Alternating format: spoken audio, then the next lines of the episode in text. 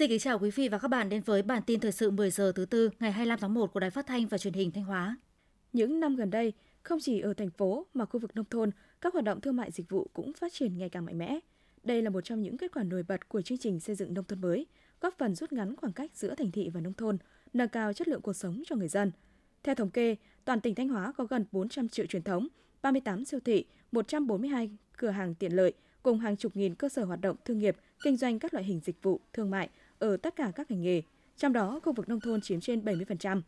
Việc phát triển dịch vụ thương mại ở nông thôn không những thúc đẩy phát triển kinh tế ở mỗi địa phương mà còn giải quyết được việc làm tại chỗ, nâng cao chất lượng cuộc sống của người dân. Năm 2022, tỉnh Thanh Hóa đã có 174 sản phẩm ô cốp 3 4 sao, vượt hơn 60% kế hoạch. Trên cơ sở đó, tỉnh Thanh Hóa đặt mục tiêu năm 2023 sẽ có thêm 120 sản phẩm được công nhận đạt chuẩn ô cốp cấp tỉnh, 3 sản phẩm đạt 5 sao cấp quốc gia. Để thực hiện mục tiêu trên, tỉnh Thanh Hóa đang nghiên cứu xây dựng và ban hành các cơ chế chính sách mới về chương trình ô cốp. Văn phòng điều phối nông thôn mới tỉnh đã và đang phối hợp với các đơn vị xây dựng hệ thống tư vấn để hỗ trợ triển khai chương trình ô cốp bao gồm tư vấn hướng dẫn quy trình sản xuất kinh doanh, hỗ trợ hồ sơ đánh giá, xếp hạng sản phẩm, tư vấn tem nhãn, bao bì sản phẩm. Các địa phương cũng cân đối bố trí ngân sách đảm bảo để thực hiện tốt các nội dung chương trình ô cốp kết hợp với huy động hiệu quả nguồn lực từ cộng đồng. Từ những khu vườn tạp kém hiệu quả, nhiều hộ gia đình ở xã Nga Thái, huyện Nga Sơn đã cải tạo lại đất và đưa cây hồng xiêm vào trồng. Đến nay, diện tích cây trồng hồng xiêm đã được nhân rộng ở hầu hết các vườn tạp trong xã, góp phần tăng thu nhập, cải thiện đời sống người dân. Sau thành công ban đầu của một số hộ, người dân địa phương đã học hỏi kinh nghiệm lẫn nhau, nhân rộng diện tích trồng hồng xiêm trong vườn tạp. Hiện cả xã có hơn 1.000 hộ trồng hồng xiêm, nhà ít khoảng từ 300 đến 400 mét vuông đất, nhà nhiều thì trên 2.000 mét vuông.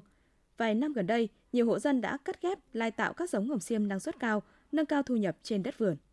Vào những ngày nghỉ Tết, hàng nghìn du khách khắp nơi đã tới lễ hội Phủ Na, huyện Như Thanh, Thanh Hóa du xuân. Phủ Na hay còn gọi là Na Sơn Động Phủ, nằm ở chân dãy núi Nưa, thuộc xã Xuân Du, huyện Như Thanh, Thanh Hóa. Nơi đây là vùng đất thiêng và là nơi bà Triệu Thị Trinh giấy binh đánh quân xâm lược Đông Ngô vào năm 248. Lễ hội đền Phủ Na kéo dài trong suốt tháng 1 âm lịch hàng năm. Ở đây thờ bà Triệu, công chùa Liễu Hạnh, mẫu thượng ngàn. Đầu năm du khách đến Phủ Na cầu may mắn, bình an, mùa màng tươi tốt. Đầu năm, nhiều người dân lựa chọn về biển Sầm Sơn Thanh Hóa để cầu sức khỏe, bình an, mong một năm mới gặp nhiều may mắn. Về đến thành phố biển Sầm Sơn, người dân bắt đầu hành trình của mình ở đền Độc Cước. Đây là ngôi đền nằm ở phía bắc của dãy núi Trường Lệ, nằm trên hòn cổ dài, thờ thần Độc Cước, vị thần đã tự xẻ đôi thân mình, dẹp loài thủy quái, bảo vệ cuộc sống bình yên cho dân làng. Từ lâu, đền Độc Cước đã trở thành địa chỉ tâm linh quan trọng của người dân Sầm Sơn nói riêng, nhân dân và du khách thập phương nói chung. Trong những ngày đầu xuân năm mới, trong hành trình về với Sầm Sơn, du khách còn có thể ghé thăm một số điểm đến văn hóa tâm linh khác như đền Hòn, Hòn Trống Mái, đền Tô Hiến Thành, đền Đề Lĩnh, đền Bà Triệu, chùa Khải Minh.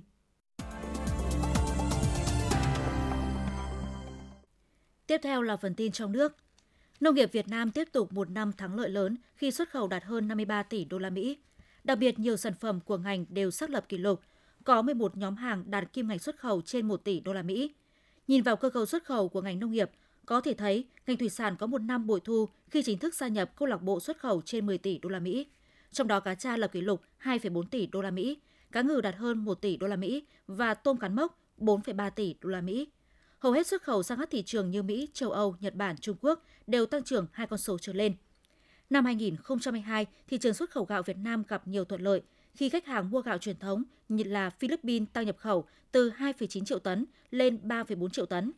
Năm 2022, các sản phẩm như chuối, sầu riêng, chanh dây xuất khẩu chính ngạch vào thị trường Trung Quốc, nhãn tươi nhập khẩu vào Nhật Bản, bưởi da xanh, chanh được nhập khẩu vào thị trường New Zealand.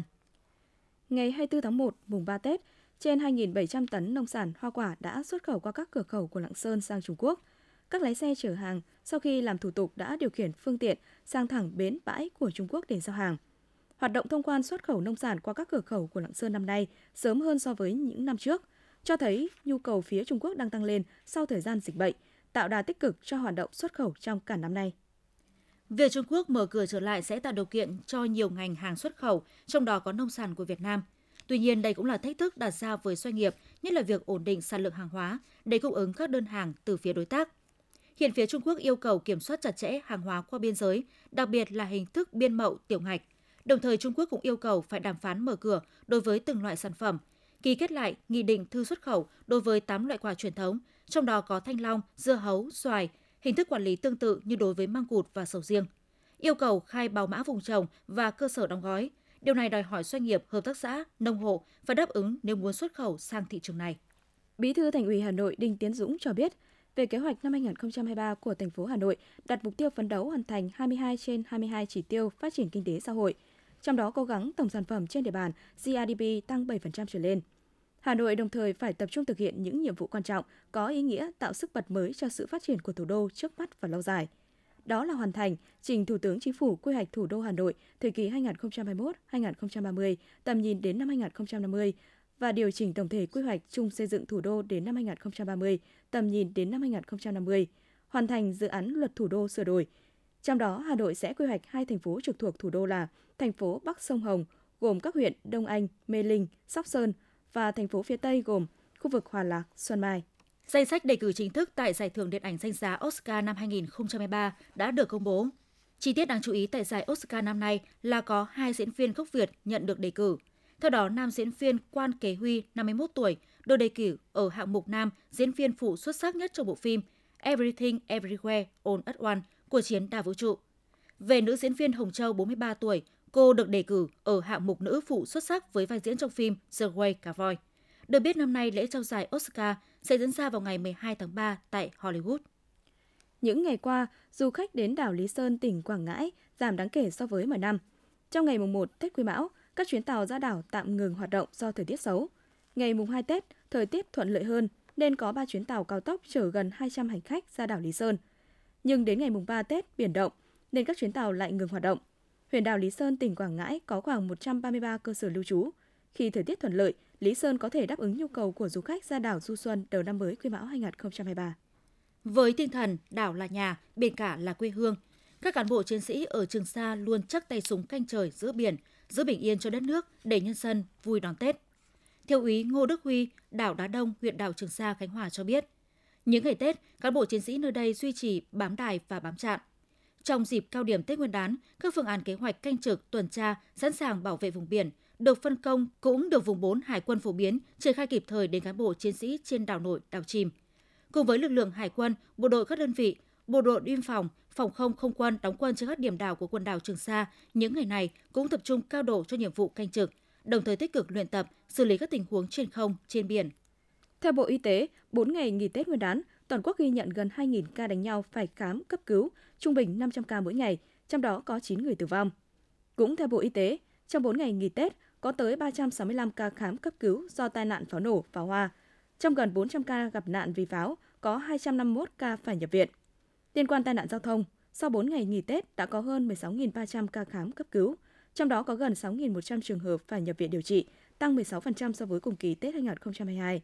Đã có 179 trường hợp tử vong do tai nạn giao thông, bao gồm cả tử vong trên đường đến bệnh viện và tiên lượng tử vong xin về, tăng 17 ca so với cùng kỳ Tết nhâm dần 2022. Gia tăng các ca nhập viện cấp cứu dịp Tết, trong đó có những ca bị viêm tụy cấp do bia rượu, để lại hậu quả rất nặng nề. Theo các bác sĩ, viêm tụy vì rượu bia ít khi được phát hiện sớm, dễ lầm tưởng là đau dạ dày nên người bệnh thường tự mua thuốc, nhưng các triệu chứng đau chỉ giảm chứ không hết hẳn. Không chỉ ảnh hưởng sức khỏe, chất lượng cuộc sống, giảm tuổi thọ, biến chứng do bia rượu gây nên các loại bệnh khiến chi phí điều trị rất tốn kém. Chỉ tính riêng ca bệnh viêm tụy phải lọc máu liên tục, số tiền viện phí đã lên tới khoảng 150 triệu đồng.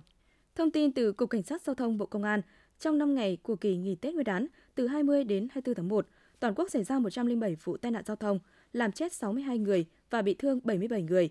So với cùng kỳ, giảm 7 vụ, giảm 4 người chết và tăng 13 người bị thương.